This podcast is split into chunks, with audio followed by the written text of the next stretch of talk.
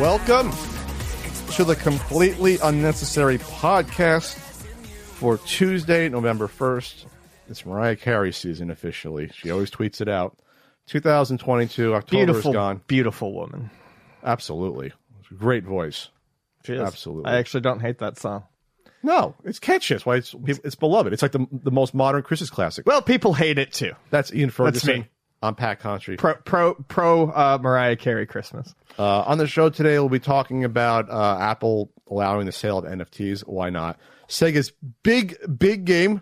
Big big. Um, we'll be talking about, oh, wow, a scumbag sell of the week. It hasn't happened in a while. It's been a while. Um, and more. Ian's tapping furiously, and it's I'm going up and down Ah. through the uh, ah. topics. I, I took I took a, a third of a of a pre workout drink to wake up today uh, because um, I had to finish a Pat the NES Punk Halloween video, and it came out on Halloween, at least in the Pacific and and uh, Hawaiian time zones in the U.S. Uh, and Alaska is Alaska the same as Pacific? I think Alaska's the same as Pacific. Um, no, uh, uh, oh, Alaska. Yeah, maybe. Well, Hawaii's yeah Hawaii's two Different. hours Yeah. uh, away from us, uh, two or three. I think it's two.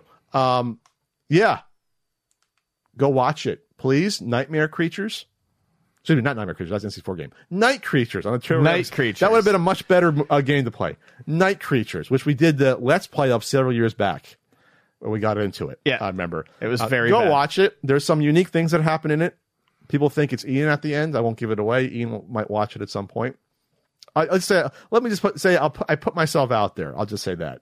Has Okay. no idea what I'm talking about. I have no idea what you're talking about. That's probably about. good. It's probably it's funnier if you don't. Uh, okay. Well, people are like, "Oh, Ian, good, good job helping out." That's what they said at the end. Ah. but, but it's not Ian. You're not in it.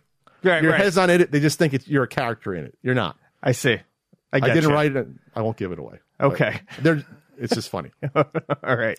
Um, we talked about the Roger Moore Bond movies, not totally in depth. I, I forgot to talk about Grace Jones uh, at the Patreon only podcast we do. It's it's actually called Nothing Matters with Pat and Ian. Technically, Technically, go to patreon.com slash CU podcast. I profess my love uh, for Dalton being my Bond. If you don't like Timothy Dalton as Bond, I don't like you. It's like if you don't like chocolate, you don't like Timothy Dalton as Bond. Those are the things. He was great. He was a great, great I, Bond. we, we we were crying about how Dalton could have been in Goldeneye. It would have been the best, one of the best Bond movies. But it's still a good Bond movie. Would have been top three Bond films if he was in it. Yep. Yeah, there's some what ifs there. Some what ifs there. Some real what ifs. Ah, Dalton, my love. So, what did you do this weekend?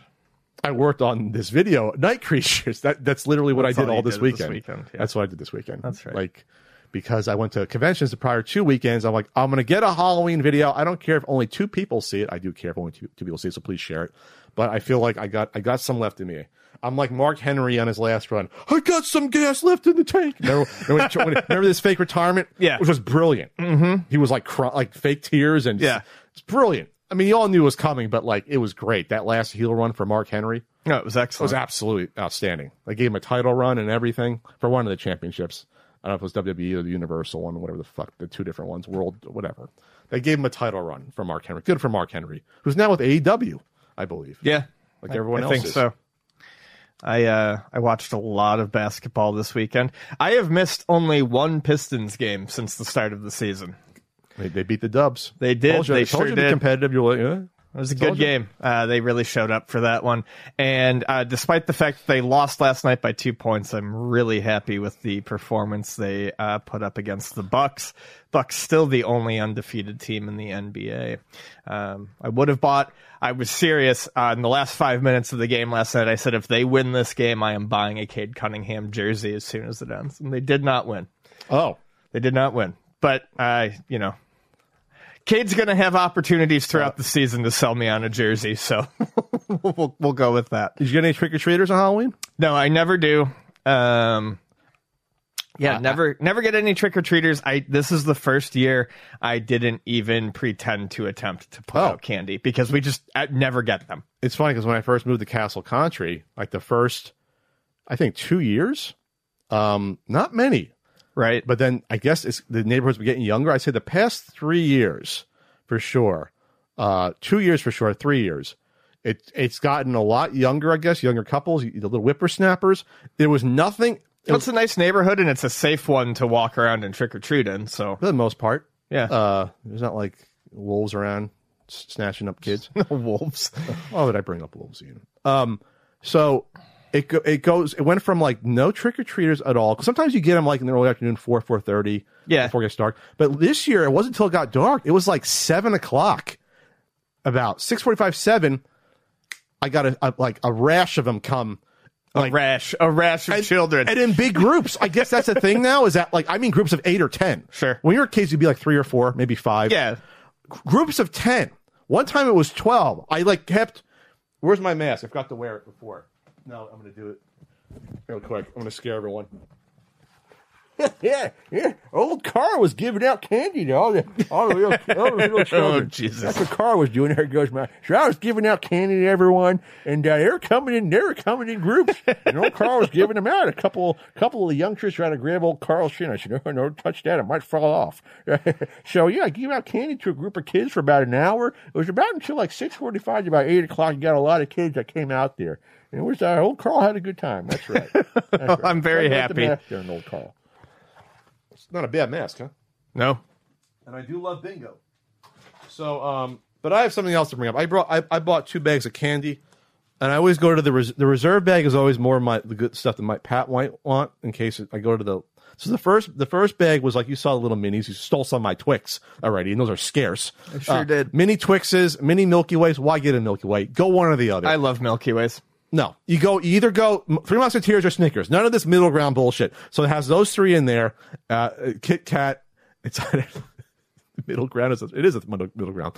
Uh, a Milky Way. Anyway, so so I gave out those. I was like a handful to kids, and it's great because if it's a little like little three year old, give them like one or two. If it's like a ten year old, give them like a handful. Sure. perfect. Then I bought the Hershey's bag. I bought the Hershey's bag, Ian. Ninety pieces. All right. I did. I didn't. Dip, don't steal my. Don't steal anything without my permission. Don't you dare. Don't you fucking dare. What did you just take? Almond Joy. You motherfucker. And that's what I'm going to get into. So there are five different candies Kit Kat, the smallest peanut butter cup ever. They're like really tiny ones. They're not like the fun size ones that used to be. Right. They're No, the candy gets smaller every year. Kit Kats, Reese's peanut butter cup, almond joys. If you don't like almond joys, go to hell. Yeah, they're so good. Reese's Pieces packs, which by the way, that's your my challenge to you. Don't touch it yet. Don't touch it. I'll, I'll, have, I'll give it, you a challenge. Okay. Later. And and the crappy normal Hershey's uh, sugar infused chocolate, ninety pieces. Pat math, ninety divided by five. Ian is 18 There should be on average eighteen pieces per. Right. Sure. You'd think that. You would think that. It, it says varies, not a guarantee, think but that. by by law of averages, around You think eighteen. What did Pat do? Because I'm a fucking crazy person. You counted out the candy. I dumped them. I dumped them out, and I went to the two favorite ones. The goat peanut butter cup is always number one on these lists, and almond joys. Peanut butter cup came below average, fourteen. The average is 80, 14. I was like, okay, that's not that's within reason. You're four off the average. That's about Pat math. You're about 20% off, about four over 18. That's about average. Then I went to what you just stole, the almond joys. There were there were eight almond joys. Now seven, eight, eight out of ninety. I think they just assume people don't like them. Oh, Hershey can fuck off. I mean, they're wrong. And that wasn't even that's the assumption. And that wasn't even an original. Uh, almond joy is not a, a Hershey original, by the way. They might have just bought the rights to it. It was Peter Paul. Yep. Back in the day, is, is it Hershey now? Um, my- did they, is it Her- did Hershey take it over entirely, or is Peter Paul still around? I'm pretty sure Hershey took it over entirely. Oh, it's still it's this has Peter Paul in it. Oh, cute. So I don't know if there's a, something going on here, but let me just if I I, I might have to go get get out my college SPSS uh, uh, program to do stats. I can run an ANOVA on this. I think eight almond joys was not by chance alone. That is a significant difference over 18. I feel screwed on this bag. I want more almond joys. You owe me an almond joy. I want more almond joys. This is ridiculous. You put in your cheap Hershey bars to fill up instead of almond joys and peanut butter cups. Very disappointed. Ru- I ruined Halloween for me, Ian. Um, looking at what Peter Paul makes, uh, Kona Bar, Mounds, Dreams, Almond Joy. This is interesting. They have a, a product called peanut butter with no jelly. Well, I'm intrigued. I am too. I'm gonna have to look. Uh, up. a Mounds isn't bad either. No, it's fine. Dark chocolate instead of milk and Yes. uh, no almond. And I- it's delicious. And I love dark chocolate. So, too. Uh, yeah, some weirdos don't like coconut and stuff. I don't know why. I think it's delicious. It's amazing. A, a macaroon is incredible. A good macaroon, you can eat like 20 of them. no, they're so fucking good. They're great. They're Uh, the peanut butter with no jelly bar is no longer around, unfortunately. Uh, DC is in the news. They just had uh, Black Adam come out, uh, which I got very mediocre reviews. It's it, people were like, "What is this?" Uh, but at the same time, The Rock might have been might have been doing stuff behind the scenes. Who knows? But uh, DC basically has their Kevin Fe- Feige now.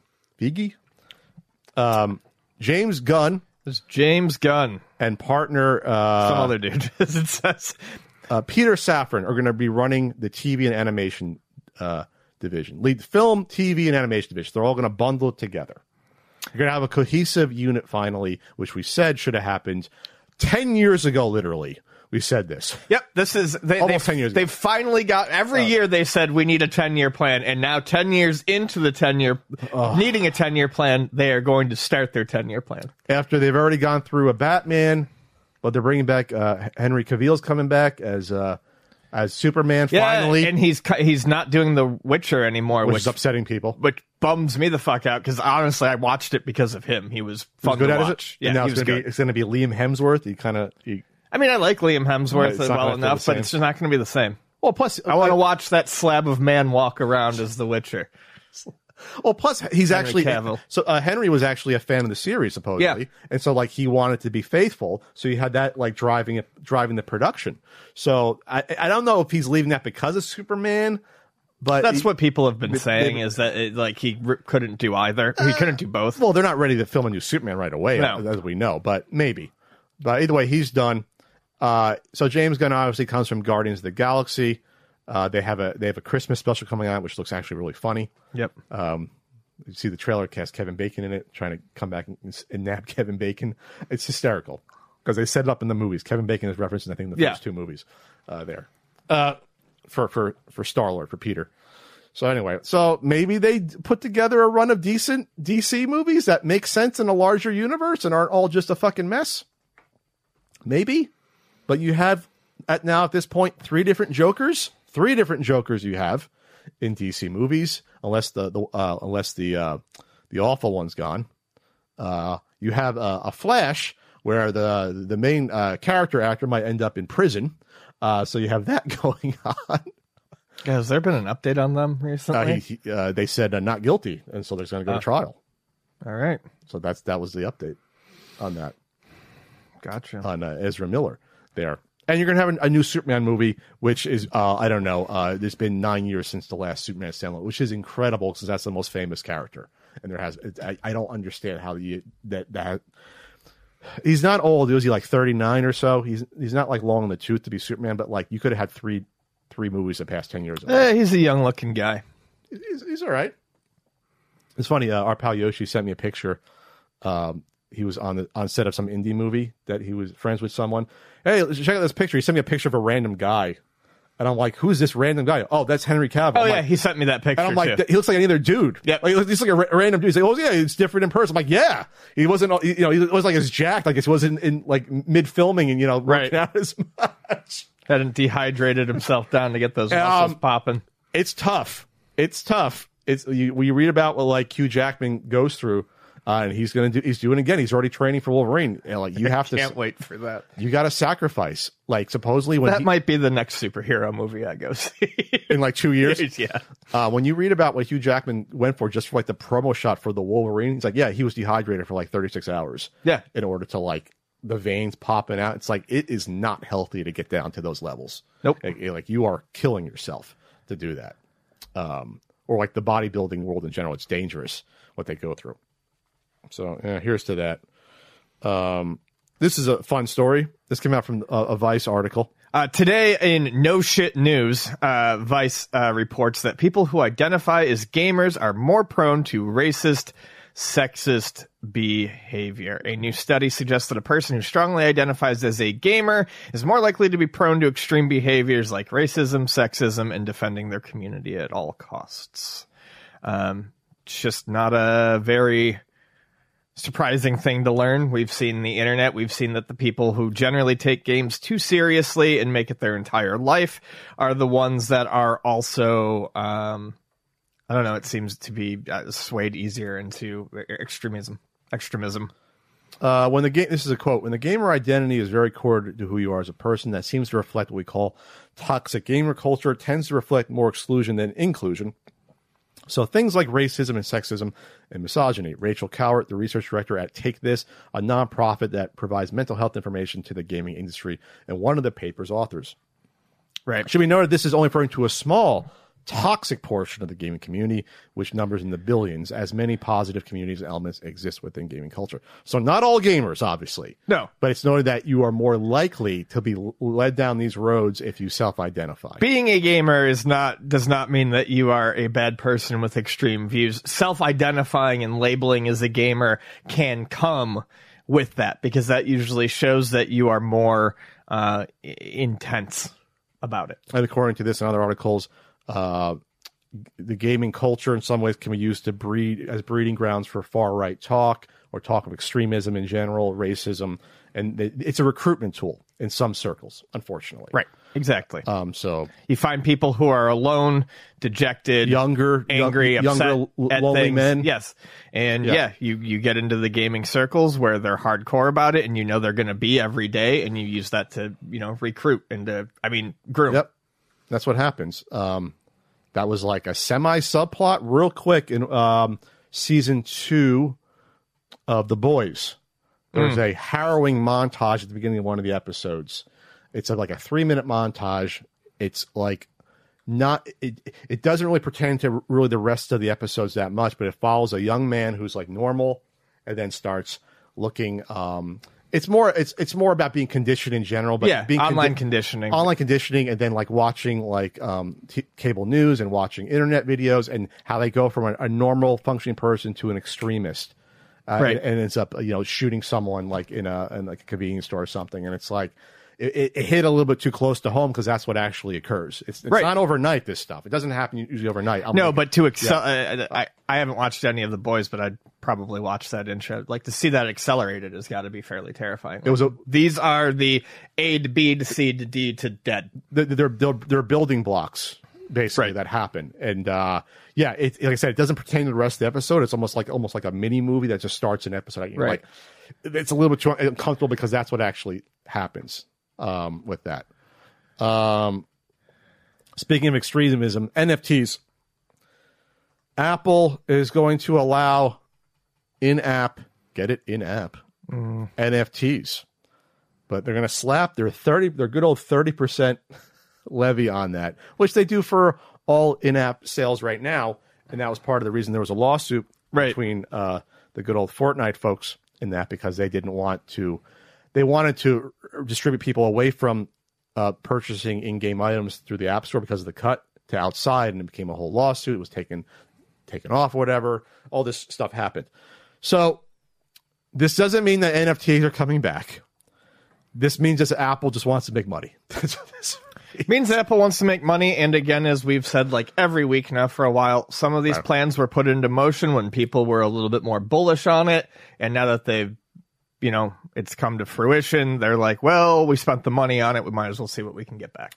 yeah Um, but Apple is uh, taking a 30% cut of such transa- of the transactions, limiting the attraction for users such as gamers. So to me, that seems to imply that if you bought an NFT, who you're buying the the company or the app you're buying it from, the the, the publishers or whatever, they're going to lose 30% on it. But it seems to imply that if you know the the person who bought the NFT were to resell it, they would lose 30%. So through, through that app yeah, through that app or through whatever. That's which, a which, cut. Which uh, makes it. untenable I mean, when you buy something, you know, for a percentage increase, and you're, I mean, you're not getting thirty percent off of most of these. Yeah, you're. You, there's no point. They they basically were like, yeah, you can do it, but we're going to make it as unattractive as possible. but that's what exists. They're thirty percent. Uh, yep. So because this is taxed income, if you sell an NFT at a profit, that is a capital gains. I talk about this at time because people don't know about this. A short-term capital gains rate can be as high as like thirty percent If you buy and sell something within a year, eating like a stock, Sure. your your tax uh, rate is higher than if you wait at least a year. I guess it's to discourage it. If that's how you make your money, that's how the law works. So if you buy and sell an NFT within a year, you are subject at the highest point point thirty percent, unless your tax rate falls lower and lower. But then if you just have, let's just say it's even 15, 20 percent, thirty percent before you even get to that taken off. Why are you buying and selling them anymore? Like it, Right. half your money is half of your profit can be gone to begin with right there so like you said it, it's just like why even do it but if you want to do it you want to try it there you go there you go you want to try something else try ultimatenintendo.com you can try that hey it's mariah carey season you can start buying your uh, super nintendo guidebooks for christmas nes guidebooks the rbi baseball stickers the good old cu podcast enamel pin we got stickers as well we have tons of stickers uh, at ultimatenintendo.com. I'll be on Twitch. It's no longer Shocktober. I'm sad. Twitch.tv slash country code on Wednesday night. And I'm on Cameo, cameo.com slash Pat Contri. I like that you call it Mariah Carey season. It should always be Mariah Carey season, but uh, it, it's less stressful sounding than Christmas is coming. Uh, well, because it includes November. right. Uh, I also like to look at uh, Rickey Henderson Day as being the holiday that we're approaching, not Christmas. It's a little bit He's, less he was stressful. born on Christmas? Yeah. So was my cousin, one of my cousins. Rickey Henderson is built uh, was built on Christmas. Rickey Built Henderson Christmas? was built on Christmas. Uh, born on Christmas. Mariah Carey is 52. She looks amazing still. She looks amazing. She does. She looks amazing. I've talked. Her- to- she she is one of, if not the longest running. Like I, she's she's one of my oh. all time crushes. Oh, I didn't Yeah. know that, Ian. So when you see her, you see her tweet as the witch turning. You see the tweet she put out at midnight. I sure did. She she does these produced things every year now for Mariah Carey. She's it's it's her brand. This song, it's it's it's great how her career's turned into like it's her season. Yeah, Maria Car- Mariah Carey and Christina Ricci. Those are my two longest running. Christina crushes. Ricci, really? Oh yeah, Uh absolutely. oh, little little goth look. You like? The, all right. She doesn't act that much anymore, does she? She been? No, she's she's uh she was recently in a, uh TV series that got great reviews. Uh, I always want to say Ladybugs, but it, it's not. It's um Ladybugs. That was a Rodney Dangerfield movie. right, but I think it also I think it also involves a soccer team. Oh, so it's based upon that. I, I don't know. I don't think it is. I'm just trying to see what the fuck is it. well, I mean, what are the odds?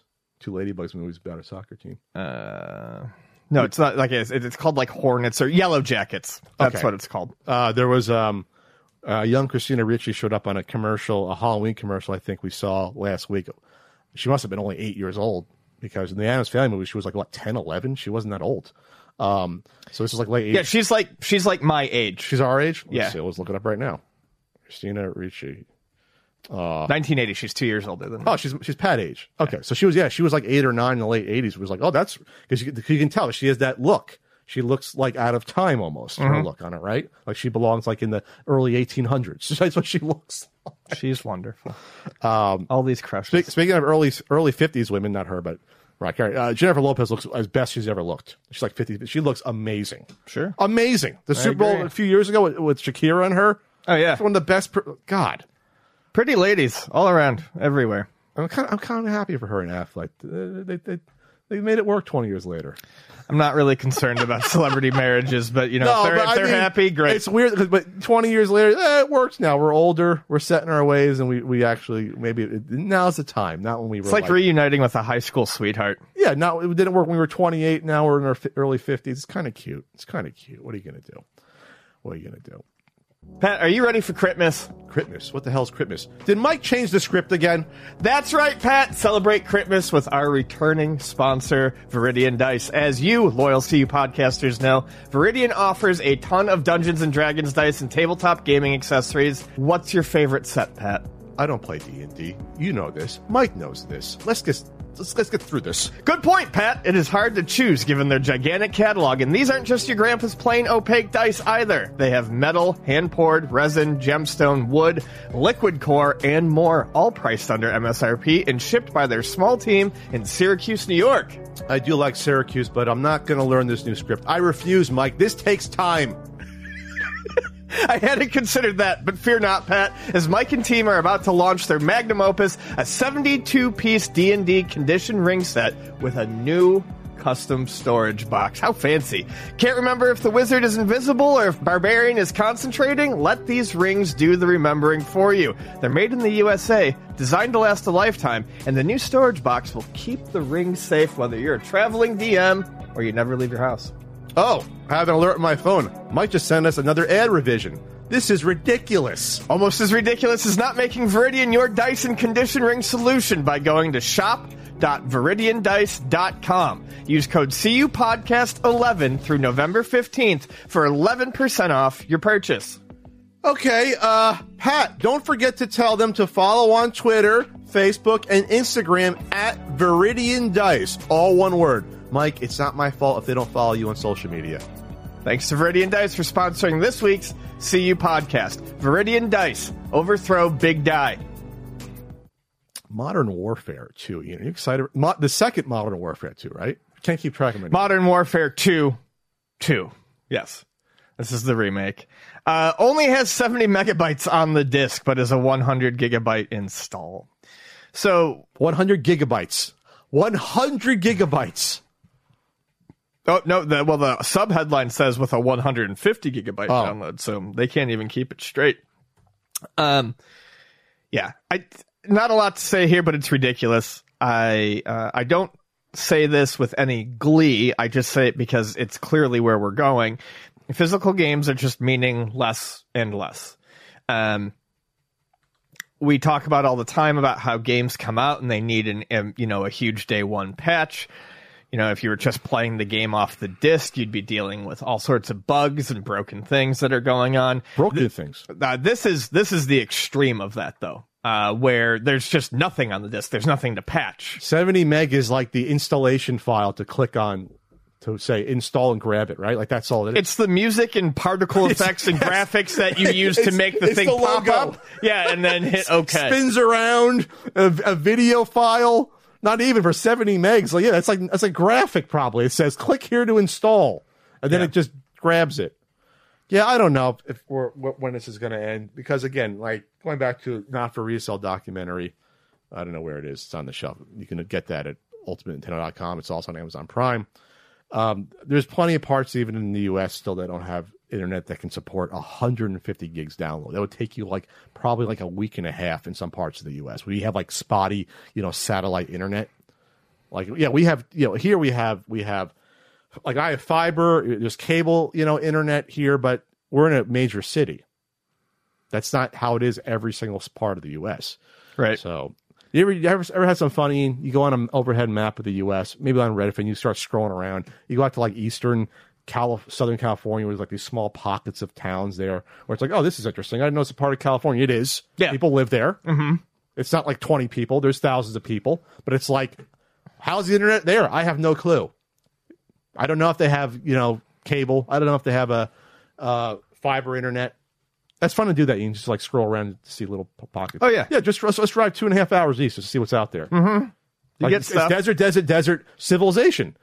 Well, when you drive out to like uh, where where John lives, you know, you see all the signs for the different desert cities, but you eventually get to a point where it's like, and uh, it's like, you know, the signs telling you to turn off for this one, turn off for this one, and then you get to the end, and it's just like, and other desert cities, and it's just like they're all over Yeah. the place. There's just little Little pockets. little pockets everywhere. We we can retire there, Ian. Buy a nice little house on a little cul-de-sac together in the desert. You don't want to be in the desert. No, I hate the desert. You don't want to get a little pool. Get some solar. If if I liked the heat, I would have been well convinced to move out to the desert by this point, but I just can't do the heat. That's that's a good that's a good news. Get the solar. You don't have to worry about the AC costs. You're just running solar all, all Sure, day. sure, sure. That's good. What we're we talking about? We're gonna we're, gonna do a Redfin podcast next.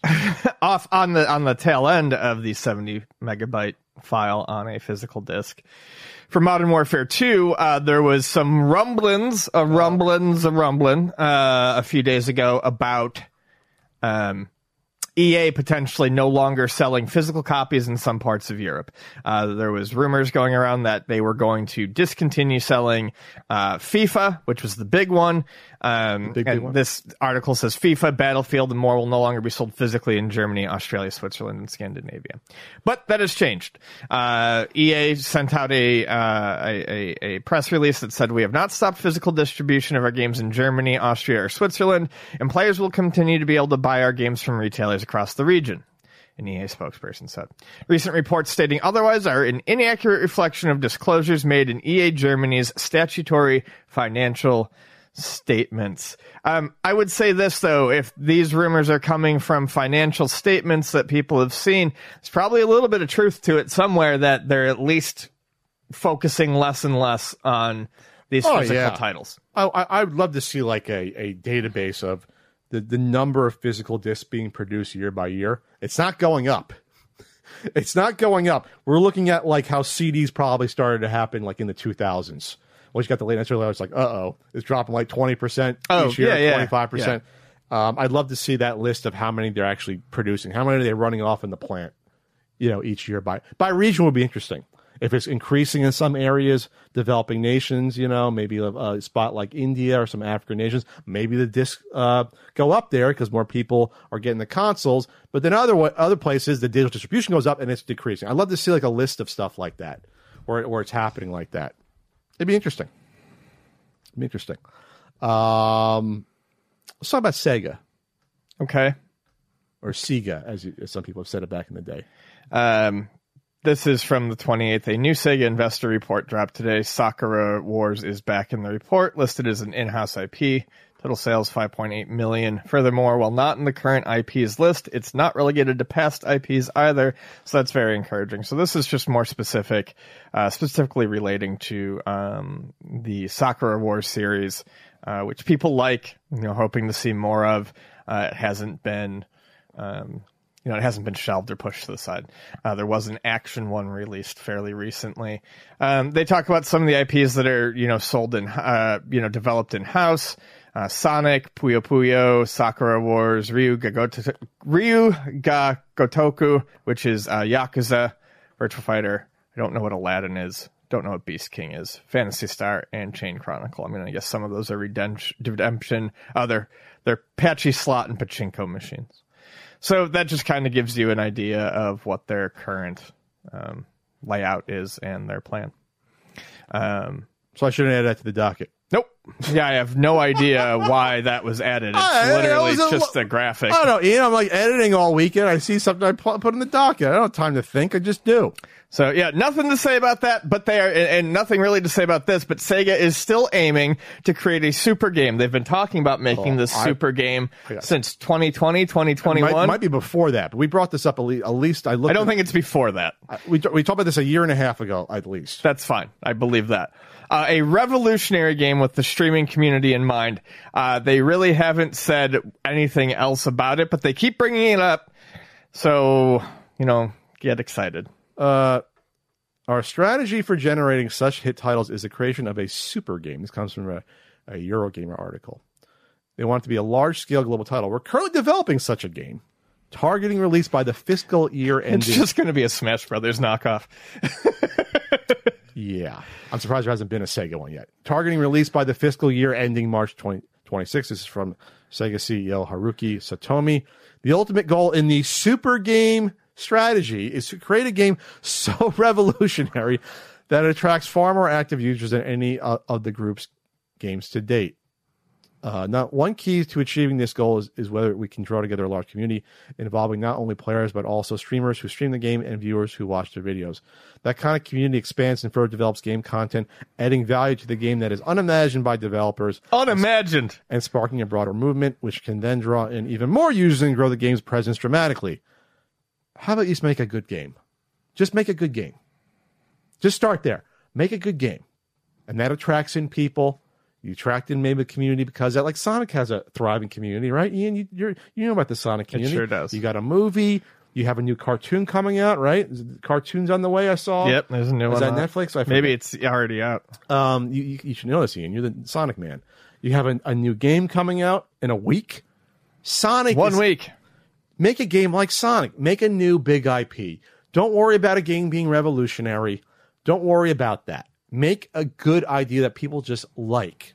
And then revolution sort of just finds its way naturally. Don't just don't say we're going to make a revolutionary game because you're setting yourself up for a fucking massive failure, Sega. That's right. People are going to say, "You've been working on this game for five years. What is this going to be? GTA Six? No, it's not going to be GTA Six. I can say with all confidence, it will not be something that grand that you will do. Gotta ask you before we move on to the main topic of the podcast What? here. Uh, was I supposed to do something with these Reese's Oh. pieces? Yes. Guess how many are inside? No, try to open this package using just your hands. Okay. And I'll give you a minute to do it. What the hell? I tried last night. I could not do that. What the fuck? You win. You win, Ian. I could not do it last night. Mm. I struggled. I struggled for like 20 minutes last night. Did you do it from the top with the white? There's a look. Where'd how'd you do it? There's a notch. What? That- There's a notch, Pat.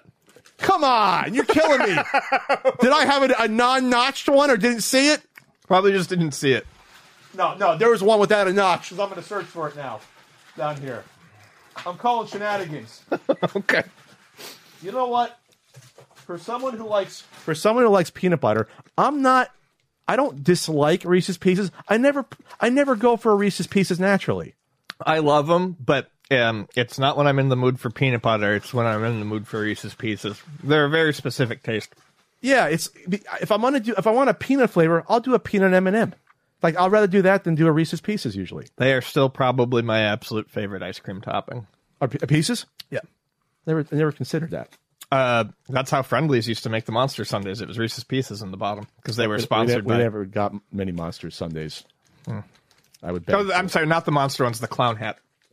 Yeah, I didn't get. I, I would. I didn't get too many of those as a kid. Unfortunately, I would. I would beg for that. I would get the whatever came free with with the, with a burger is what I got. Whatever. Some, sometimes they actually no. Sometimes they gave you that one free. I, I was gonna say that was the free sundae when I was a kid. That was um, kids meal sundae. No, I must eat. I must have found one without a notch because last night I got to find it. I was struggling and I did it from all directions. I got to find it. I swear, I'm not kidding. I believe you. Or you just didn't know the notch was there. There's only one notch. Maybe you had it upside down. I got to find without a notch. I mean, I, I went. Cr- I went crazy. It was like it's like when you get in a situation. There's some uh, uh, not not to get into the, the, de- de- details. Sometimes you know you, you want to get that condom wrapper over, and some just don't open. Sometimes, and you feel like okay, this is getting worse. The more I try, you just toss it. You, sometimes you just toss it away. You get to that point where it gets too awkward. Okay, this is like 20 seconds now. I have been there. Yeah, it's just like 20 seconds. You have to toss it and just give it up to whatever God out there trying to prevent you from having sex. You just, throw it away. Teeth. No, no, because you don't want to get that taste mouth. All right, that was funny. We missing any any preview topics? GameStop's going to reportedly close stores for Thanksgiving this year. This is either oh GameStop's being nice, or they they realize the sales don't justify being open because there's nothing to sell. It's, I think- it's, it's one. I, I think. I think some. I I think someplace else was closing for Thanksgiving this year too. Um, Is the tide turning on on these on this or no? I hope so because it's fucking disgusting and no one needs it. Uh, here's a list of stores closed on Thanksgiving 2022: Aldi, Best Buy, uh, At Home, Costco, Dick's Sporting Goods. It's funny because Best Buy was one of the original ones I remember being open Yep. for Thanksgiving back in the Absolutely. 2000s. Uh, Best Buy, Turn Bosco, Costco, DSW, Best Harbor Freight Express. So yeah, there's a lot. I think Best Buy was the other one that I had heard about that Oh, was closing. oh, Target. Target is closing for Thanksgiving this year too. Good, good on you, Target. Good on you. Yeah, Uh, it's just it's. I, it, I, you're right. With all of the sales that have moved to online stores, plus the fact that like it's just we're finally at a point, thankfully, in society where people see that shit and they go, "Why?" It's just a mess, making people's lives living hell on a holiday. You're gonna get those sales back before Christmas, anyways. Fuck it. So, well, then maybe they looked at their sales last year and just like, yeah, it's just not worth our time. I don't think. I don't think this is a. Uh, So I don't know what about, I don't about think Black this- Friday. I don't think from GameStop it's an altruistic reason. No, as a I- publicly held they, they want to make it look altruistic, but it's really because they're in fucking financial danger and they're they probably don't see the the reward versus the risk. But DSW, my favorite shoe store, I am a member. Privately Are held. you really? DSW is the best. I used to shop there all the time. I don't know if where one is around here. Uh, Mission Valley. gotcha. um, you go to DSW, um, you go to the back, they have their clearance, like your eyes, 50% off shoes, 30% off, sometimes 70% off the, the different color labels. You find some good deals. Like these, the shoes are just probably like a year old or so and no one bought them. New old, uh, new old stock. Get some good deals. I go I every, some new I go every three years. Every three years I go to DSW and buy like eight pairs, eight pairs and buy stuff I don't even real, you know, realize I need. Like, uh, I think I got like, um, like leather boots. I got one time. I was like, oh, you know. I don't usually wear this, but now maybe I'll uh, maybe I'll try it. Like you know, like not like high boots, but like you know, like ankle high boots. I'll wear with like jeans. Not, Yeah. really- not usually my style, but I'm like, I'll I'll take a chance on that. I love DSW. They're privately held, so they probably said, you know what, we're going to do good. They do send a lot of email offers. Too many email offers. DSW in the clubs like, hey, spend uh, fifty dollars by next week and get twenty bucks off. It's like, well, that sounds great. Now I got to s- s- find fifty dollars worth of belts to buy or socks. That's usually how it works. But then I realized that's not healthy to just find stuff to buy. To, don't don't spend more to save. No, don't. It's like stealing. But DSW is good at that. You don't want to lose money by not spending more. Hi, I'm Daniel, founder of Pretty Litter. Cats and cat owners deserve better than any old fashioned litter. That's why I teamed up with scientists and veterinarians to create Pretty Litter. Its innovative crystal formula has superior odor control and weighs up to 80% less than clay litter. Pretty Litter even monitors health by changing colors to help detect early signs of potential illness. It's the world's smartest kitty litter. Go to prettylitter.com and use code SPOTIFY for 20% off your first order and a free cat toy. Terms and conditions apply. See site for details. Ian, it's been a while. It's been a while. But we have a scumbag, Scumbag. Seller. of the. Week. Week. Week. This is a cascading scumbag seller of the week. This we're going to do this in layers this week. I'd like to thank uh, Dave LaBeef for bringing this to our attention because uh, this is a good one and it would have passed us right by. Um, I think it's also made, starting to make the rounds on Reddit. I, I saw someone mention this was on Reddit. I didn't. I don't have the Reddit gotcha. thread though, so I think people are realizing this is bad. This comes from eBay seller Anqua four eight nine two A N Q U A four eight nine two. They are selling graded, sealed, sealed Pokemon Game Boy Advance games. On the servers, you'd be like, Pat and Ian, you guys are too hard on sealed collecting. Come over to our side, talk to us, see that there are good sealed collectors out there. I get these emails and comments all the time.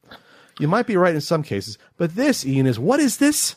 Liquid Crystal version, Game Boy Advance. This is a ROM hack Pokemon game. Uh, you know, not licensed, uh, released by Retro Now, I believe is the company. And there are many, many graded versions of this game uh, on eBay, uh, graded by WATA. this person has at least three we see here. Yeah, I have no idea why you would grade packaged ROM hacks. No, I don't. I don't know why someone would pay to get them graded. I don't know why you'd sell them. I don't know who'd want to buy these.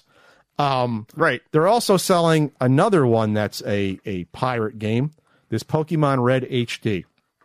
HD version. So I looked into it a little bit, and I guess it's it's using it. Uh, it's using the later engines for the earlier games. It's using the it's using the Game Boy Color engine for the for red and uh, blue, I believe. for the black and white Yes. games. Um, so these are obviously illegal products. We talked about this before. So this isn't really. Oh, there's another one. I keep finding them on there. This is listed. Pokemon Green, Game Boy, VGDB Limited Homebrew is also there. If you click on uh, this seller, click on just the seller's other items. I think I have the link right there. So they're all, they're selling another one from another I think website selling that, and then from another website which we'll get into, uh, they're selling a box Star Fox Two. That was an unreleased game that was completed that was included on the Super Nintendo Mini.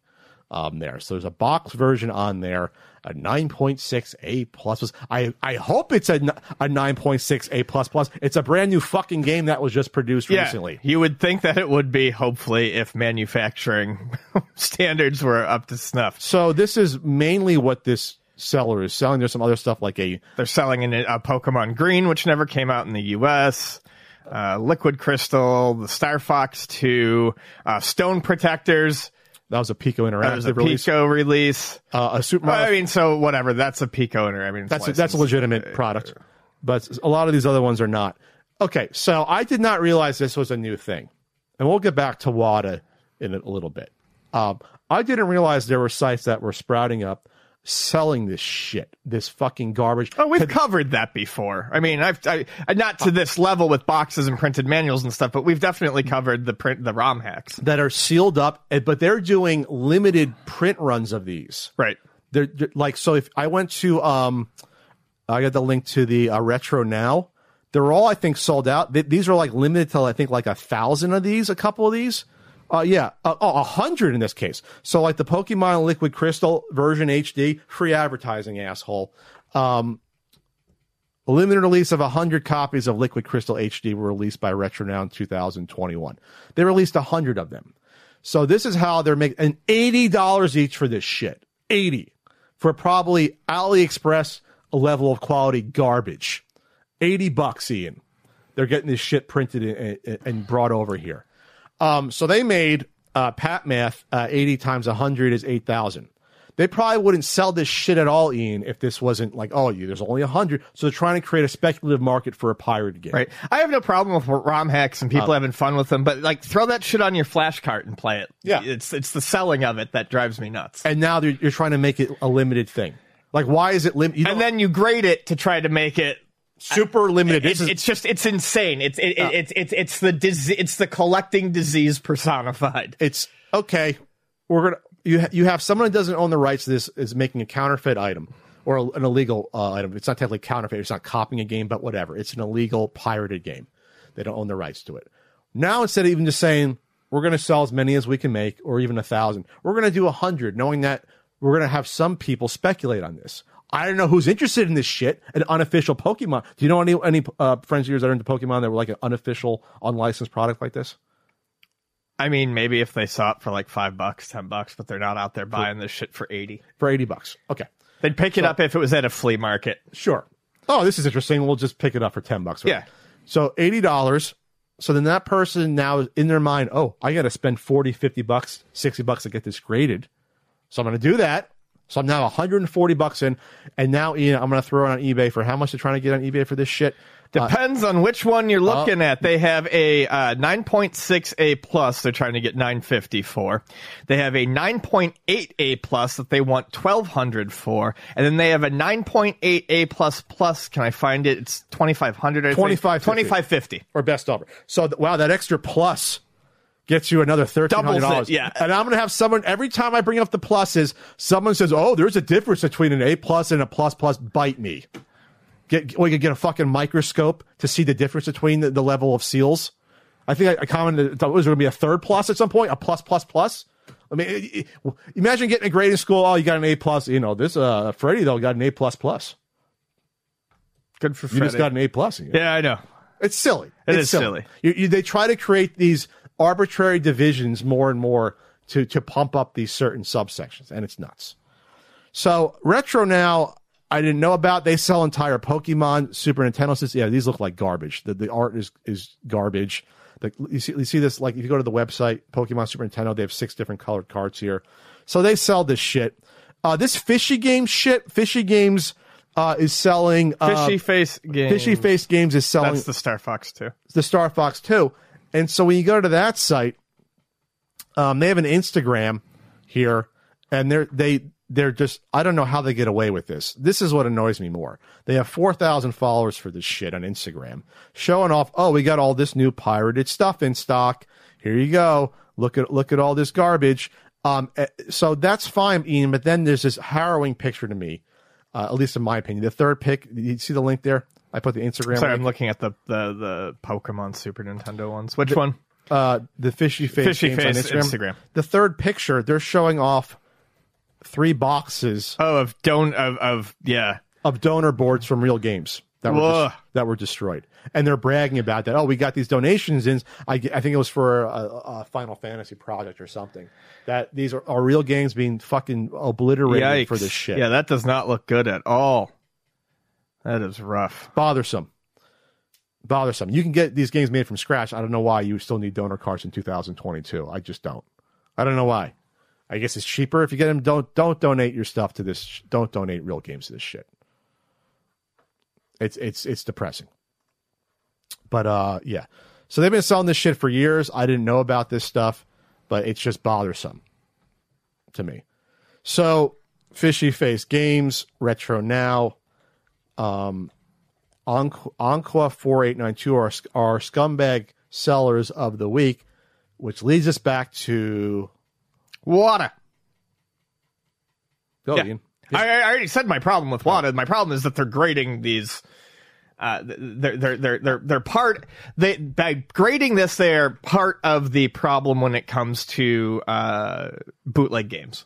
They are legitimizing the existence Bootleg of games. this shit. Yes. They're not only legitimizing it, they're monetizing it. They're making money off of it. That's right. And they're trying to create a new uh, segment of a collecting hobby that's already been mired in controversy. Yep. You can say the, the word mired, at least, very least, mired in heavy controversy. There's a class action lawsuit coming on because of their shenanigans that have happened.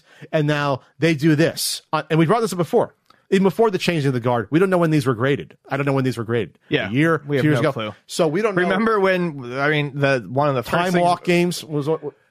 Yeah, that one was interesting to me. And then um, they did the um, they they graded that fucking uh, repro of uh, Bubble Bath Babes. Remember, it was like it was like it was just a it was a. Make sure I got that. We definitely talked about it. It was it was a it- car- it oh, was, is it- it was a handmade cartridge with Bubble Bath Babes on it. Okay, I don't remember specifically, but okay. But because they do sell reproductions, of those you can buy those. No, this was like a this was like a fucking cartridge that had it like Oh, they just- on there. Oh, really? Yeah. Okay, that's bad. Was it was like was like a red cart? I'm trying to remember that one. Here's the point. This gets to the heart of the issue of, and I'm not saying this is all sealed game collectors. Please don't send me comments or emails about this. I beg you, because it's tiresome. But this is who you're getting into bed with, whether you like it or not. When you're Yes. when you're trafficking uh, in in the sealed game market, this is the company you have to get in bed with in order to accomplish your collecting goals. I'm not saying it's your fault. I'm not saying you caused this, but you are helping prop up this business every time you are buying and selling one of these WATA graded games. They don't give a shit about um, video game history or the collecting community. They just care about dollars and cents as much as their PR uh, fluff letters would like to lead you astray to believe otherwise.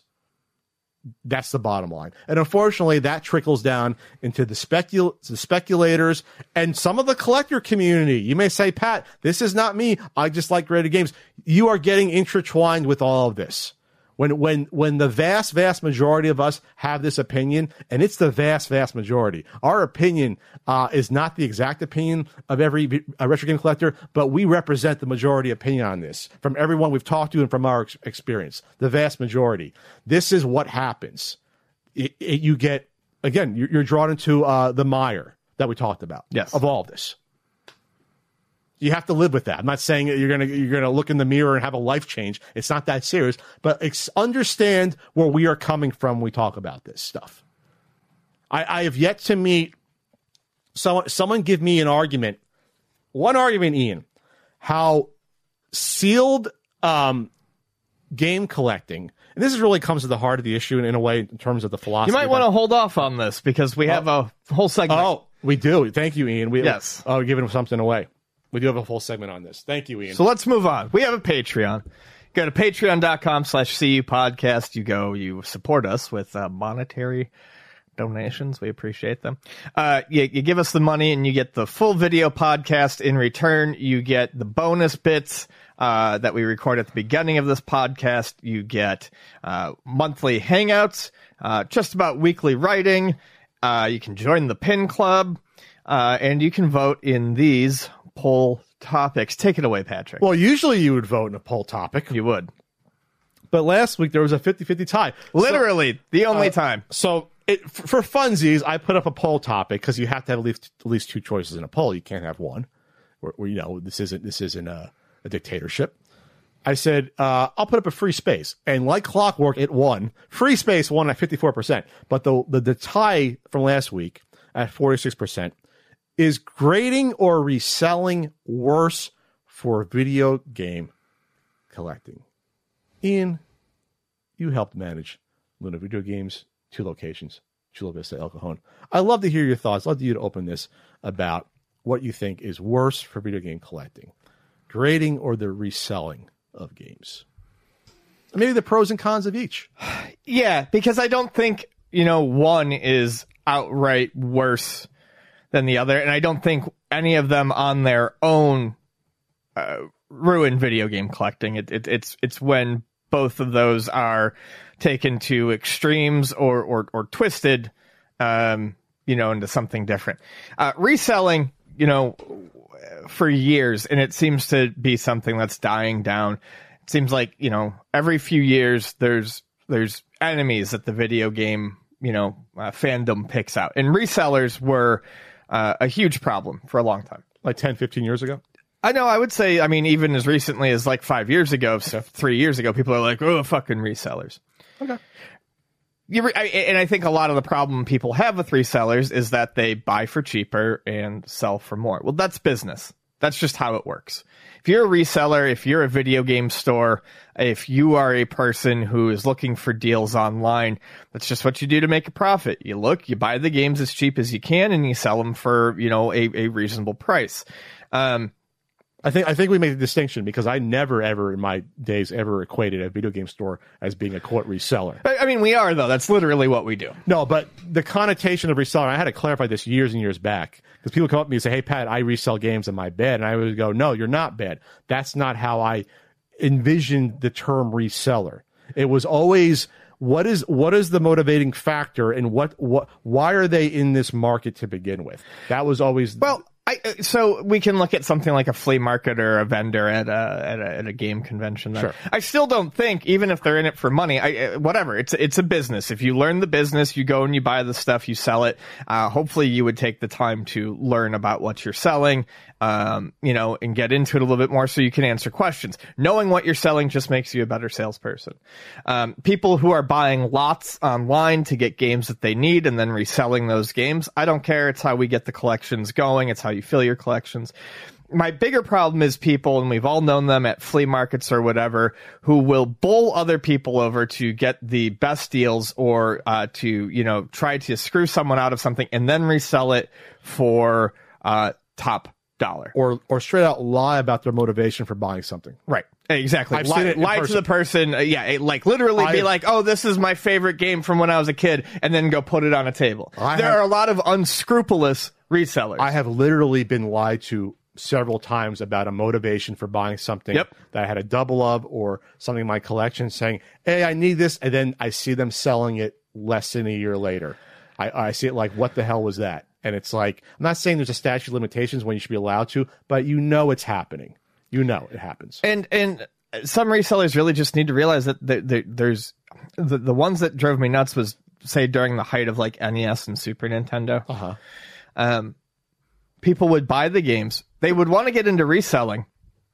They would buy the games, and because they paid too high of a price for them to sell them at market value, they would then jump the games up 20, 30 bucks. And there are stores that I've seen do that. Uh, there are people at conventions I've seen do that. And I think a lot of people wanted to force themselves into the video game market when there wasn't a good entry point. You don't buy at the top, basically.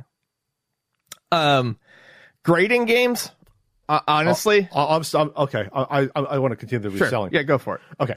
So I, I think there's something to be said for ethics. Yes. There's ethical business people. And that's when I usually, when I, when I, when, the, the, the, the derogatory reseller to me was always more of the unethical sort. The sort that was more like the opportunist. You want to say the interloper. That's, that's a loaded term when it comes to someone entering this territory to get into it, just, just to, um, try to control it and to just make as much profit as possible. And obviously, if you're saying it's a business, a business is it's, it's to make money, but there are g- good ways, positive ways of doing it, and there are bad. I've known people that have gotten into it uh, that weren't into video games. Maybe they sold records or CDs, got into it, and they learned about it, and they were fair and didn't try to do, like you said, unscrupulous tactics. And I've known, obviously, people like the one famous one from Market Madness that was uh, mischievous, we'll just say deceitful, and did some unscrupulous things. Like so, you see both both sides that can happen there. Um, but in the positive aspect of people that hunt to games for games, at least in the past, when when people didn't know the value, at the very least, if you want to say that this isn't game preservation, huh? But the people that went out there to the flea markets before They kept the market going. They provided the product that people that wanted it. Yes. They found the product. They, the ones that would hunt on Craigslist, ask around, go to garage sales, put the work in to find this stuff. They kept the blood flowing, basically, in the and hobby. They, and they started in like in the mid 2000s when it started to get a little hotter. Let's go, let's go find this product. And there's something to be said for them being enterprising, you know, businessmen uh, back then. Sure. There, there, there, weren't buying eBay lots 15 years ago, even probably 12, 13 years ago, that much. It was more about finding it locally, sourcing it, and then and redistributing it. That's actually very positive. That's positive because someone is going to do it. Someone has, and it happens with every Yeah. hobby. Okay. So that's the positive of, of, of, of you want to say the reselling there. And obviously there's some negatives with the unscrupulous actors. Okay. let's get into grading now. You, you start off by saying that, that, that they're- they can be equally good or bad or that one's isolated well, worse the other. here's what I can say. I would say that there are plenty of collectors, sealed collectors, or seal uh, that that aren't people who occasionally buy sealed games. I don't think that they're necessarily doing anything wrong. I don't think that they're hurting the hobby. I don't think it's helping the hobby. Well, you, in mean grading the sealed Yeah, games? yeah. Okay. The sealed collectors that are grading them. Yeah. Um, right. Correct. Well, I just assume if it's sealed, it's being graded at this point. But that's, but see, that's, that's kind of problematic in itself. Um, because sealed game collecting this is the argument i got into the guy people have been collecting sealed games for at least in my knowledge 14 15 Sure. years or more it's just that it's taken a turn i think when the grading got introduced in a way Yeah, I mean, like I said, I don't, I don't, I don't understand the grading. I don't want to do the grading. People who grade a handful of games own a couple of games that are their favorite graded. I don't care. I don't think there's anything about it that helps the hobby like there is with uh, reselling the games, you know, keeping the market going. But I don't think it does a whole lot of damage. I do have problems, obviously, with the sealed market collecting that is more as in uh, the the graded collecting that is uh, looked at as an investment and only superficially looked at as video game collecting. That's where my problem is. And even that I don't think is actually hurting the video game hobby that much. If you take a couple of steps back and you look at it and you look at what's on the floor at conventions, I don't think it's having that big of a negative impact. However, I do think the situation is fucked. Um, the the less that news covers stuff like this, the less I think it can have a negative impact on grading, and it can be le- or negative impact on the hobby as a whole, and can kind of just be looked at or derided as its own separate thing. so you're saying wait you're saying negative news is is is influence when we think about graded No, games no, I'm I'm saying I'm saying that the damage the damage that I can see being done by by grading games is when you see these auctions go off and big numbers go out there. Just like I used to always say oh, when you would get those CNN articles that would be like, "Are your games worth millions of dollars?" It uh, skews people's ideas and it gets people into the notion of, well, maybe I should grade this and I can cash in big. Once that stuff starts to subside and there isn't that news going out there to people that don't understand what's going on, again, I think it just turns into something more annoying and less damaging. Okay i i i want to i want to stay away from if it, whether or not it's damaging video game collecting Well, I mean, that was the question, man. no i'm saying it's is it worse oh, okay. when I when I think of that, that's more of a generalized like how do, how is this affecting the scene? And uh, when you say damage, it's like well, how, how are you measuring damage? I will say this: it's not helping. Um, I, there's nothing. Like you said, there's nothing positive it's doing. Reselling, you can, when you talk about the redistribution, providing a providing a bloodline for people to get into the collecting hobby. If, if people weren't um, buying and selling games in general, there would be no subsection subsect of uh, buying collecting sealed games because it's obviously a subsection of video game collecting in general. It's a smaller part of it. it not, not, Sure. not, not many people do it primarily. Um, grading leads to you can say, "Hey, Pat it has to do with authenticating games," which is fine. But people were authenticating authenticating games before grading services, and honestly, a lot of the people that were into it forever, like Ian and me, you'd be better off in some cases with us authenticating a game than whoever they pulled off the street to do it for VGA back in the day when they started. Or I, I guess you can say WATA had some collectors get into it, but it's not like it's just been around for decades. This isn't like people grading uh, coins or comics or something else where you, you had people in the business for a generation or two that, oh, we have uh, established people. We are all basically starting on the same playing field when it comes to this. Mm-hmm. If you if we were both collecting in the 90s, the odds are a lot of people came from the 90s or 2000s or later. It's like we all have pretty much close to the same knowledge of how this stuff should look and feel and accessing this stuff. So that's fine. So what is the motivating factor when you're getting something graded? You want that that number, and that number signifies something to you and to a potential other party. That's and that's the key is that number. Without this n- number, if this was just an authentication service, no one would care about the service. No one would just say, I want to get my game slabbed and get authenticated. It's that number that drives this. That's the motivating factor. Is that, is it a gold or a silver VGA? Is it a 9.2 or 9.4 or 9.6? Because that number equals money. It equals money. You might, when you have your games in your collection that are sealed and graded, you might think it doesn't matter. I don't care about that. But if you took it out and said to someone, uh, "Hey, Ian, you want a sealed game for your collection? You like what's a re- an average game you like? What's a game you like? Land City Connection. You want a sealed Mappy Land or City collection because you like those games. I say, here, fine, Pat, fine, Ian. Here's a copy, and you'd be satisfied with one that wasn't necessarily graded, right? Like, it's fine. It's a nice sealed copy. Maybe I'll put a protector around it. But it, it- once you start slapping that number next to it, you you then introduce something else. You introduce a, a, a factor where it doesn't just matter to you anymore. It matters to another party potentially. And that's the motivating factor when it comes to this. It's money. It's a resale market, uh, first and foremost. That's to me why this is quote unquote worse. Because a traditional video game collector can buy all this stuff and not ever think about in the future, well, what's the value of, of that random uh, stack of games going to be 10 years from now? By applying a number to it, inherently, that's a concern inherently that's something that differentiates it from the next person's exact same version of that game. That's the difference. If you go to a video game collection and someone is, is looking for uh, a Sega Genesis game, uh, you know, what, well, a Quack Shot. I'm looking at Quack Shot. They're looking for it. They'd be satisfied with uh, mostly, as long as it's not beat to hell, the first version they find at the first seller. They're not going to have to hunt through a bunch of other uh, other sellers to find a much better looking copy. They'll be fine with that Quack Shot as long as it looks decent and the game functions and it has the manual. That is the difference. Now you're introducing divisions among game collector A versus B versus C versus D. And those divisions equal different amounts of, of money allotment theoretically down the line when it goes to be auctioned and sold. That is the main difference, is that. And I've yet to hear an argument that I say, hey, Pat, this is why this is positive for the video game collecting scene. I've yet to see that introduced to me and elucidated versus just, hey, yeah, just let us do what we want. Fine, do it. But these are the facts of the matter, in my opinion, when it comes to it. And that's it. Um, that's it. And obviously, even before you got in, uh, into WATA, it was a little bit problematic. But being, you stopped me from talking about it. I brought up trafficking in this. When you're when you're uh, when you're uh, buying the WATA graded games now, it's a tacit endorsement in some degree of their of their practices by and large. It just is. That's what you said. You went through that. You got that out. I didn't say tacit endorsement. I like the word tacit Okay. because it doesn't mean you're you're signing on the dotted line that you agree with what they're doing, but by helping their business uh, make money and profit, you are saying, "Hey, it's okay what they do. It's fine." I'm not saying it's right, but it's fine because I'm I'm uh, okay with it because I like their product, and uh, it is what it is. I'm not saying you're a bad person for that, Ian. I don't think you're a bad person for owning a, uh, a, a WATA graded game.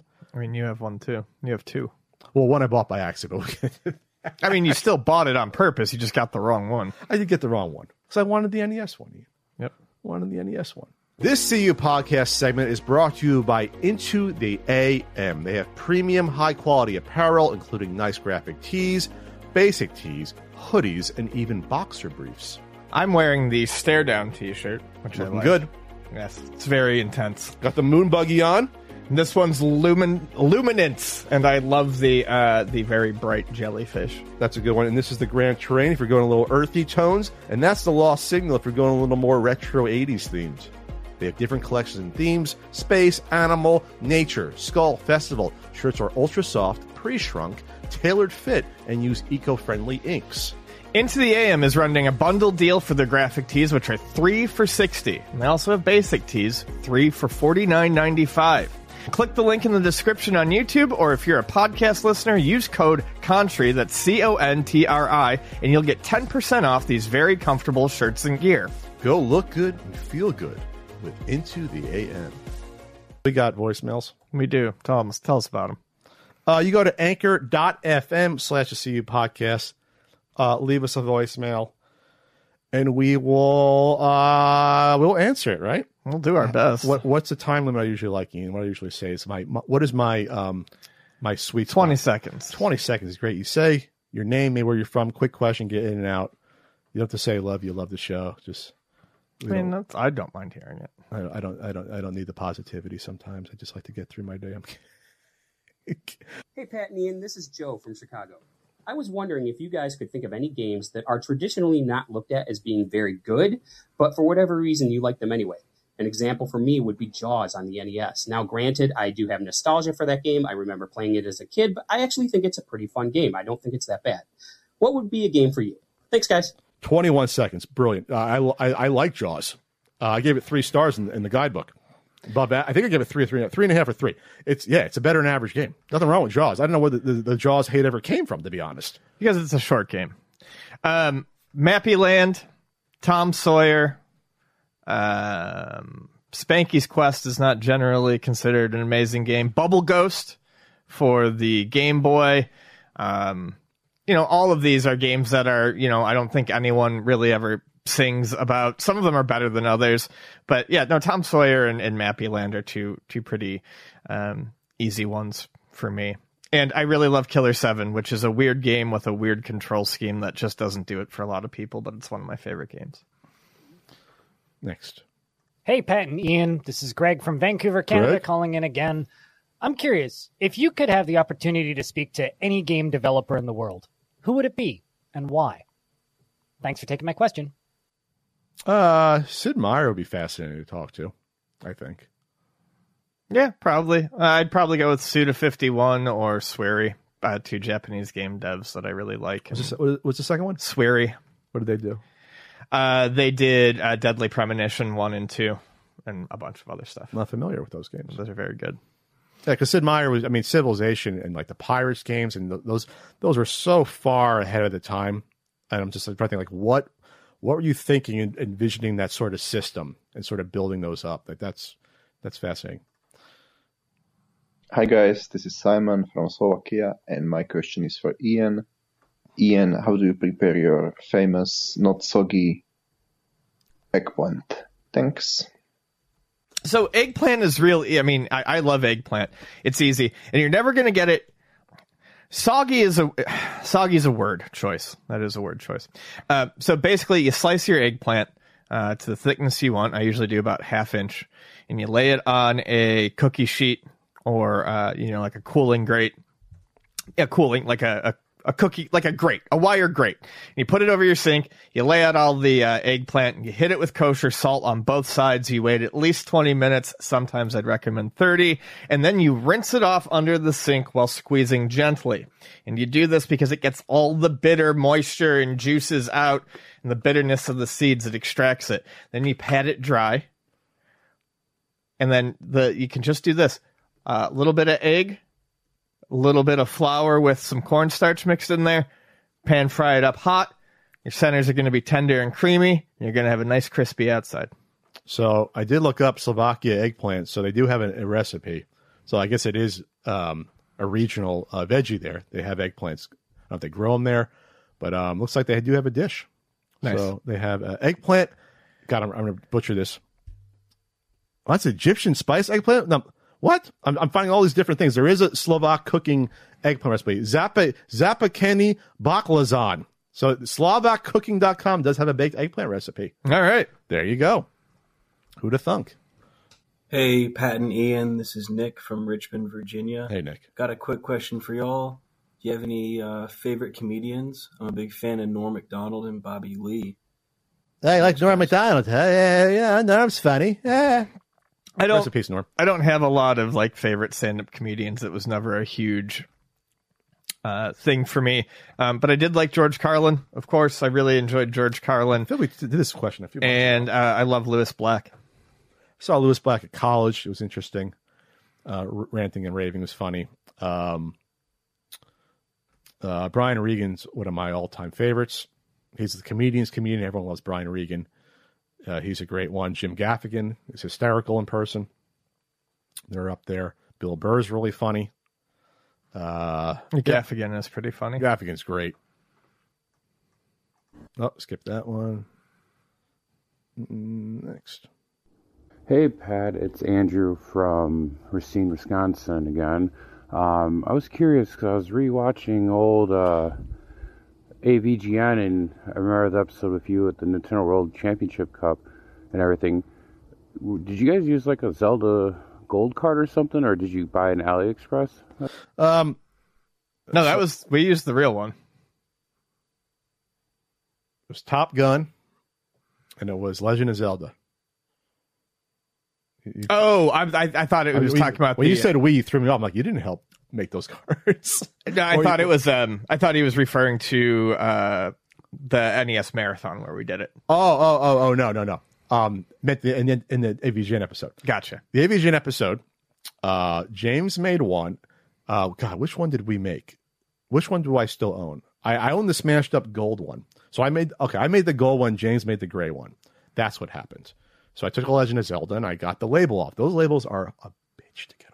Oh yeah, no, They're they're I've had to tr- Oh. like, I've tried to remove partial labels from a cartridge before. It's it probably took like an hour. Yeah. At least. Um, he did the Top Gun one, and then we cut it out. I forgot how I, cu- how I. No, we didn't cut out. We did a sticker. That's right. You did a sticker, and no one could tell. Like we didn't cut them out. We just did a sticker, a laser printed sticker, and you can't tell from like six feet away that it's not. You know what I mean? If you do Right. doing the right Yeah, yeah. spot. Uh, so we did that. I don't think we cut it out. And then yeah, we destroyed them. And I always go back to when it premiered live at PAX back when it was uh, PAX Prime. That was PAX PAX West. That was uh, what was that? August 2011. That video. Jeez, that far. That Yeah, I'm fucking ago. old, Ian. Um, James did, did his panel. I think Mike was there, and I, I ran on stage after the video, and um, the crowd. It was like probably 600 people in the audience. Seven. It was a big audience. Holy shit! Uh, It was big. We're talking like the main theater, like talking about how I mean, AVGN's AVGN's still popular, but especially then the fervor around it. Um, the crowd's reaction, it's probably video someone when they saw it getting smashed, the, the collective gasp was like, "Oh my god!" They thought it was real. That's what made it great. That's what made it amazing. And to this day, people don't watch to the end of the video for the reveal that, hey, we're not. We're, we're artists, but we're not stupid. We're not going to destroy these games. At the time, The fact that anyone thought that it was actually real is insane to me. at the time that was twenty five thousand dollars worth of games, roughly. Right. at the time, something like that. Twenty and five they're worth, or eighteen and seven, whatever. Like, yes, we were not. We would not be that stupid.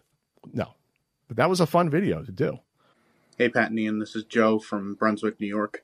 Hey, Um, my question is this um, Do you think that it should be a standard that um, games should have um, the Japanese box art on the opposite side as an option for people in the West, specifically with JRPGs? Because there's always been a debate among the community. Uh, whether the Western box art or the Japanese box art is better, and usually the Japanese box art, in my opinion, is better. Any opinions on that, Ian? I mean, I don't think it, it, it needs to be required, but I, I definitely think, especially with everything being, um, you know, plastic cases with slips, uh, I, I'm seeing a lot more reversible cover art. And sure, I think that would be a nice option between the U.S. art and the Japanese art. Uh, I'm sure there is licensing to take into account with that. And, you know, Sure. Hey, Pat. Hey, Ian. This is Max calling from Edison, New Jersey. Joy! I was just curious to know what your favorite bad for you places to eat are. I love Taco Bell. I'm a huge White Castle fan, and I wish New Jersey had a Jack in the Box closer than Tennessee. Thanks, guys. I've been dabbling in Jack in the Box out here because they have a they have a like a weird variety. Oh, get egg rolls, and it's like why do they have egg rolls? I feel like trying it. They're cheap taco for like a dollar. I mean, doesn't taste like a taco, but it's wonderful. It's one. It's probably the only thing I like at Jack in the Box. I can do without honestly the cheese slice. I'd rather have without the cheese slice. They throw a cheese slice on a, a hard shell crispy beef taco. I'd rather almost not have the cheese on it, but like and just eat it like that. I wonder if you can do that. I'm getting hungry. I'm in a fasting. Um, but um, um, no. Uh, I guess that's a bad one. Jack in the Box. The, the burger wasn't as bad as what I thought it'd be when I had it. It was like wasn't the bottom of the barrel. You know what I mean? It's like it was okay. Wasn't Wendy's quality? I don't know if it was fresh or not, but like it wasn't as horrible as what I thought it'd be. How about a jumbo jack? option three. Um, I I uh, love White Castle, um, and then uh, I have like three specific things that I really love from various fast food restaurants that would be bad. I do love the taco from Jack in the Box. I They have, love a, they have a jumbo one. They have like a bigger one now. Have uh yeah, for a limited time only. Um I love the beefy five layer burrito from Taco Bell. Is that one I should try? Because the last time I went to Taco Bell, I was very disappointed in the quality. I don't know that you're going to be overjoyed with it, but I, I like it. And then, um, okay, two more. Uh, quarter double quarter pounder with cheese. I've said it before on this podcast. I think it's a good burger now that they've used uh, now that they like do the patties fresh there. It's actually Uh, pretty that's one specifically f- fresh, right? yeah, that one specifically At, at. McDonald's. But my favorite, favorite self-indulgent bag of shit to eat is Wiener Schnitzel. I fucking love Wiener Schnitzel. I never had a, a Wiener Schnitzel. You don't need to, Pat. I can promise you, you'll be let down. Uh, my uh, my co-host on Extra Napkins, John. It's the one thing we don't agree on, and that guy will eat anything. He's like Wiener Schnitzel. That's fucking gross. I love it. So the, the, the, hot dogs, all beef sausage? chili. I do the I do the all beef chili cheese dogs, and I usually order the poppers. The, the, the jalapeno cheddar bites. Okay, okay. I was like other poppers before the podcast poppers. Um, you know what? I got it. Rallies, checkers, rallies. Oh, okay. That's uh, that's the quality is a little bit lower. Yep. But damn, if they have a they have a dollar hot dog still. They have a dollar. Do hot, they really? Yes, it's a legacy Okay. item. It's just a regular six inch wiener.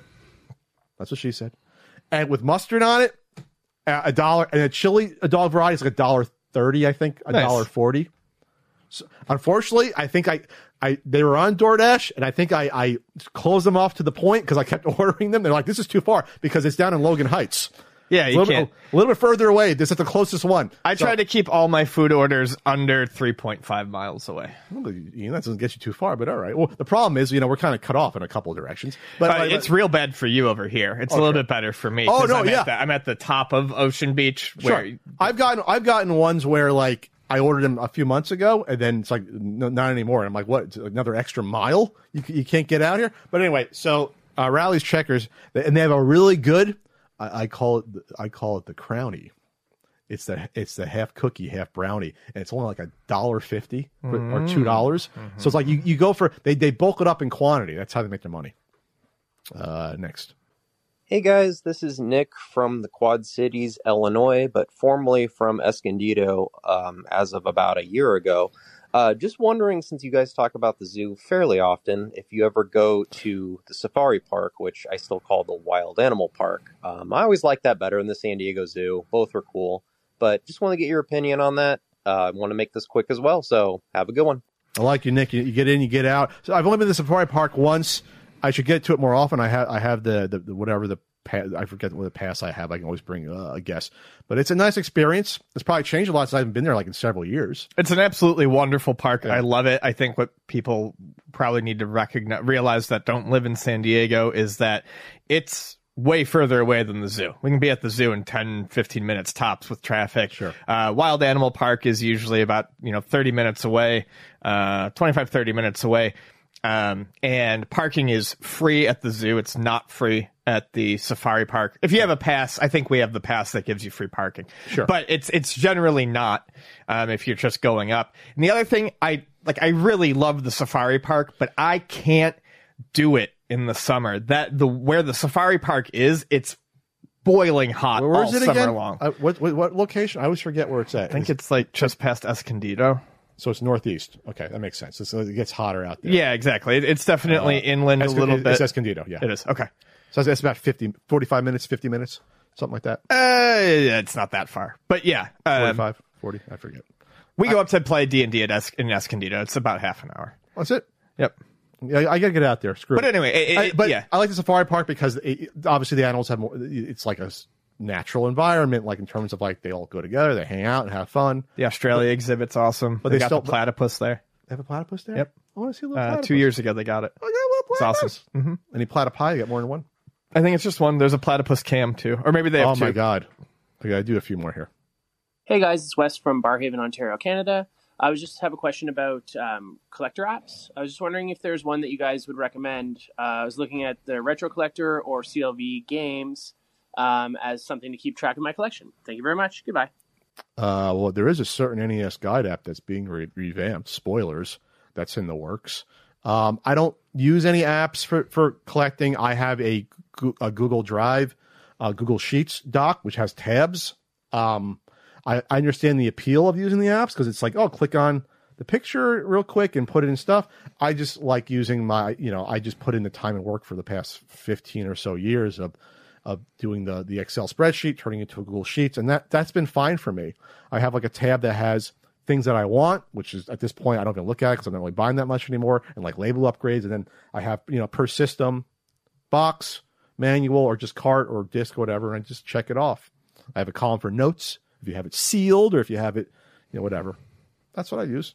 You use anything? I don't use anything for video games. I have uh, I have one uh, Google spreadsheet that I use for my PC Engine stuff. I do keep track of that because I still buy for PC Engine. Um, I need to do a spreadsheet for Game Boy, and then I mean I use Discogs for my vinyl collection. But I yeah, no, I've never really used a specific app for video games. Uh, I got I got to do one for my PC games. Like that's gonna. It's not out of control, but like I'm probably at It's to get annoying too. It's to be like records because there's to Yes. be all sorts of Doubles variants and things like that. and weird like yeah. It- at the end of the day, if I can't find the exact record I'm looking for, I just click the cheapest one and add it to my collection. Oh, because that's that's like that collector out in Japan that has like that's hoarding games. They they, they followed them. There was that French uh, video collecting series that went out to Japan.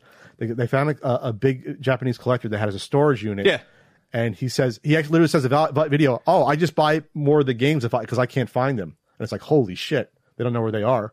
And he just Oh no, what I'm saying is I'm sorry. Yeah, that's funny, but no, a little different. If I can't find the right so when you put records into Discogs, it gives you all the releases of Oh, it and all the printings and all the varieties. And as you would imagine, say a record from 1970 has Gotcha. a billion and one pressings. So if I can't find it, I just find the cheapest one, not the most expensive one, and I say this is the one I have, so I can at least get the title into my database. You're not saying physically buying. You're just saying I no, it- select this yeah, one. It, it, Gotcha. To put it in my database because I, I don't I, I don't have the fucking time to like find out every bit of information to determine you know what pressing plant this came from. Exactly. You're not gonna look at the record and look at behind it. For some of them I do, but a lot of them it's just way too fucking difficult It's, to figure you, you out. get into the minutia. Yeah, It- and it's, I- it's like some of the eh, like NES boxes. Five screws and yeah. Or, or no, not even and- just like oh, this one has yeah. trademark. This one does. It's like right. Fucking cares. They're, these are mass-produced products. Yep. Who cares?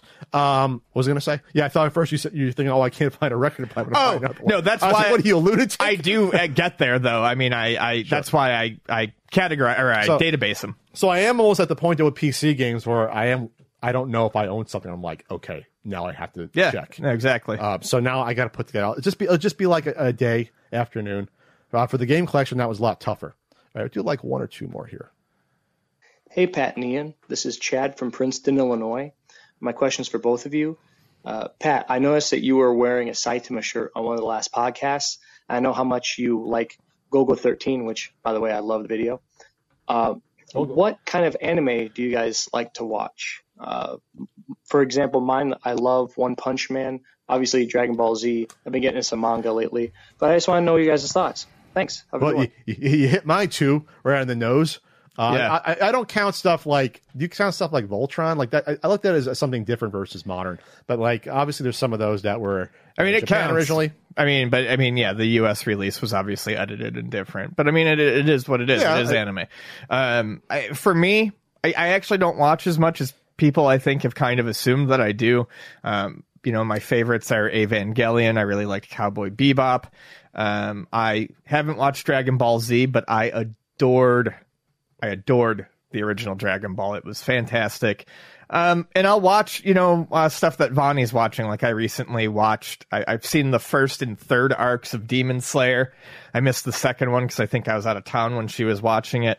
Um, so if I really stopped to think about it and look back, I've got a lot of anime under my belt. But in terms of, oh, and Azumanga Daioh is probably my favorite. Um, that one's great. But yeah, Could an anime person tell me why these seasons of One Punch Man are taking several years to come out? Like season one was 2015, season two was 2019. budgets, man. They just can't raise the money, or no one's willing to willing to. Put I, I, I don't know a lot behind it, but the anime like industry in Japan is very, very strange. And yeah, I But don't- One Punch Man seems like it's, if I if I follow it, and other, it seems like it's pretty popular. It is, maybe, but maybe it's more popular here. Maybe they Maybe want to move on. more Maybe- I. I think I think maybe the way they do anime, to the little I understand, is they release seasons, and there's usually like I think there's like three or four seasons a year, and Okay. there's they usually release twelve episode seasons and stuff that gets really popular. They go back and they do like another. So they'll do like 36 season. episodes per year, roughly. For Oh no, no, I'm saying like there's seasons in Japan, but I'm not saying there's three seasons of a show in a Oh, year. I see. A- a like, production here's a fall will do- gotcha. season, here's a, winter season, and these are the anime that these companies are putting out for winter. Here's the Gotcha. animes they're putting out for spring, and um, I, I, I think anime, good anime, I think sticks in the public conscience longer here. I think the market, the amount of time that the market is viable for an anime is longer here Than than in Gotcha. Japan, where they produce a lot of it and people pick up new shows every season. it's more like it's more like streaming content where you just you yeah, I. I I feel like Gotcha. for an anime to really like get a second season very quickly, it would have to really have a grab on people. Okay, well, I mean, One Punch Man, I think, is popular enough that it should not take several years. No, I mean, I. I agree. I, I love the first season. I never watched the second It's season. good too. But I, I, I believe it. But I really Um, enjoyed the first. But I was shocked that it took four years for that because I thought that this is popular. That I, I like it, and people are cosplaying at Comic Con, and you see people talking about it, and I'm just like, where's the seasons? Like, Vol- Voltron. Speaking of Voltron, the new Voltron on Netflix obviously is Netflix money. They pumped out like a fucking hundred episodes, like in three years. It seemed like they just pumped them out, and they were like, I was like, holy shit! There's so many episodes. I think they already concluded. There's like seven or eight seasons of it. They did. It's a ton. I, I it was too much. I couldn't keep up with it, to be honest. Which one? Uh, the the new Voltron. Oh yeah, I watched the first 23 episodes. I can't keep up with this. This is coming out too often. I watched it all. You only need to watch the first three seasons. Does it, does it sort of run out of steam? I watched the whole thing, and I mean, I don't regret my time. But the last episodes, or the last season's not great, and the seasons after three, or maybe it's after four, are a little, little, sh- little running out of ideas. Uh, yeah, It's like that last season, last season and a half of Star Trek Next Generation, season six and seven. It's like they're running out of ideas quickly at that point. Like sometimes you just run out of ideas. There's only so much you can do with characters. Yeah. All right, we'll do. uh But uh, we're running long in the tooth here. Let's do one more. Do one more. Hello, Pat. This is Chano from Baltimore. Uh, Baltimore. Garth, or whatever his name is, said he'd never heard the full context of the video clips of you that he used in his video. But I'm a professional video producer of over a decade, and that's literally not possible. The only way to set an endpoint is by watching the footage that came before it, so he was lying and he knew it. Carl seemed naive, unfortunately. Also, you are one of the foremost collectors of video games in the world. Geoprism, gang gang. Um, yeah, I'm not saying Carl was naive on that point. He probably didn't want to get into an argument with uh, with Garth or just took him at his word. But it is literally impossible to do video editing when you take a source material and have to cut it up on the timeline without watching what's before and what's after it. Yeah, you're that's not, how you're not video guessing. editing works. Yeah, you're not, guessing. It was such bullshit where it said, I don't know what Pat said. It's like, dude, you had to have downloaded my video. You had to download my video, put it on your timeline, and cut the points out. You had to watch it to. It's ridiculous. But these these are the sort of people where uh, they're bad faith actors, and why should they be honest about really anything? That's what it comes down to it. Let alone video editing. From one video editor to another. Thank you, uh, Chiano, down in Baltimore, for that. And that does it for this uh, podcast. Ian. That's it. Long in the tooth. It was an hour and a half. We started a little bit later. Maybe. I don't. We didn't. This is about when we usually end. You're just tired, Ian? You tired of talking to me? I am tired. I need to get something in my stomach before I go to work. I did order um, Mexican last night just because, like, I, I don't, I did not order enough food. I think because I thought I was going to go to uh, Frank's uh, birthday party, but I was feeling a little, a little lagged and slightly sick on Saturday, so I didn't go. I was like, okay, I won't be able to eat. I don't uh, like one meal less of food to buy, but I'm like a day and a half short on food. I got to get through Thursday, Mm. so I do have a, um, a um, cauliflower frozen pizza. That's actually pretty good. It was buy one get one free at Sprouts. I've had it before. It's not bad. Like you can almost not tell it's not dough. Like it's it's in the ballpark. It does the trick. Does the trick. It, Does it gets you through that. You're like, okay, this is pizza ish. It's enough. Right. So we got to get a good pizza. I like around here. I think I'm going to make a BLT. Like the tick. His favorite favorite food. It's an amazing sandwich. I haven't had a real one in a while. I used to buy bacon. a lot. I used to do, do uh, eggs and bacon a lot for a meal. I stopped doing it. Probably like long term was probably not the best thing to do that. So not, not, I did it when I was watching carbs uh, closer, but once you like, once you're not like keto watching carbs, just kind of like cutting carbs out where you can. uh, then the bacon and eggs becomes less of a viable breakfast because you're adding a lot of cholesterol and stuff into your system. A lot of nit- the nitrates, a lot of sodium. I mean, it's not good for you even if you are keeping keto, but if you're keeping keto, it's not doing as much immediate damage because you're burning it off. But once you start to work Yes. carbs in, and like I said, I'm not strict, then that whole bacon and eggs breakfast no longer seems strategic. Well, yeah, like I said, like you shouldn't be eating it every day. Yeah. you shouldn't be eating cereal and milk every day. No. but like bacon and eggs, like eh, a couple times a week, two three times a week. Don't do it, don't eat it every day. That's I'm, I'm not a doctor. Don't listen to me. But like every day seems a little bit much, especially in the bacon side more than eggs long Yes. term. Because I think like in some countries, uh, bacon that has like cancer warnings on it. In Europe, they're a little more strict on that stuff. It's like, hey, eating bacon long term can cause certain forms of cancer. And it's like, yeah, it probably is linked to some of that stuff. At least heart disease, clearly. All right, that's it. We're out of here. Bye.